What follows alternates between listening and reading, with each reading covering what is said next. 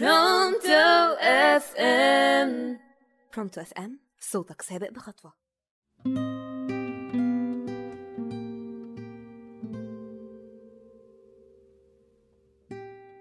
من مدينة رملية إلى مركز أول وسيلة نقل جماعية في مصر وفي أفريقيا ومن بين الأقدم في العالم ترام الأسكندرية. مساء الخير أنا إسراء فؤاد في برنامجكم حكاية إسكندراني على راديو Pronto FM محطة الرمل في سنة 1800 كانت عبارة عن منطقة صحراوية وكان اسمها رملة. ومع ذلك عائلات سكندرية عجبتهم المنطقة وبنوا فيها وحولوها إلى ريفييرا صغير. وهو اسم إيطالي بيطلق على السواحل المشمسة. ويقول الأثري أحمد عبد الفتاح مستشار متحف الأسكندرية بيرجع تاريخ إنشاء ترام الأسكندرية إلى نهاية عهد الوالي محمد سعيد باشا. وفي 6 أغسطس سنة 1860 سمحت الحكومة المصرية لمهندس بريطاني سير إدوارد سان جون فرمان امتياز إنشاء خط سكة حديد. ترام الرمل مع الاحتفاظ بحق سحب الامتياز منه في أي وقت. وبعد مرور سنتين تأسست شركة مساهمة برأس مال قدرها 12 ألف جنيه.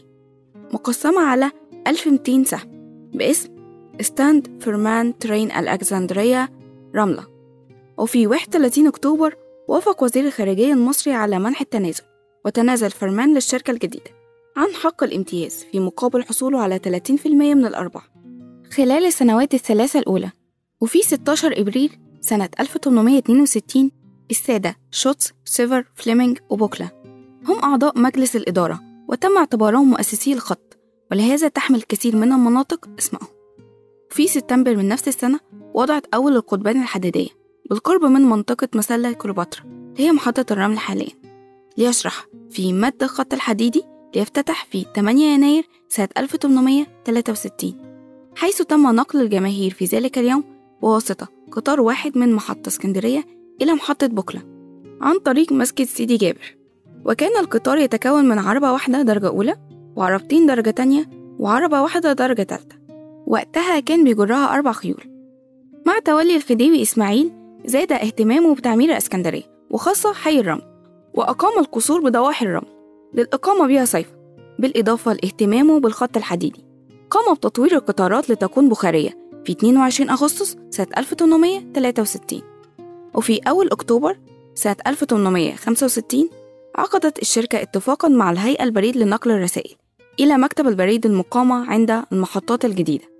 بعد ذلك أنشئت شركة سكة حديد الأسكندرية والرملة رملة المحدودة The Alexandria and Ramleh Railway Company Limited رأس مال قدره 110 ألف جنيه إنجليزي واستكملت مدة الخط الحديدي من محطة سبورتنج إلى محطة مصطفى باشا والتي تدير الخط ابتداء من مارس سنة 1883 تضم أعضاء من كبار العائلات السكندرية من أصل يوناني وأرماني.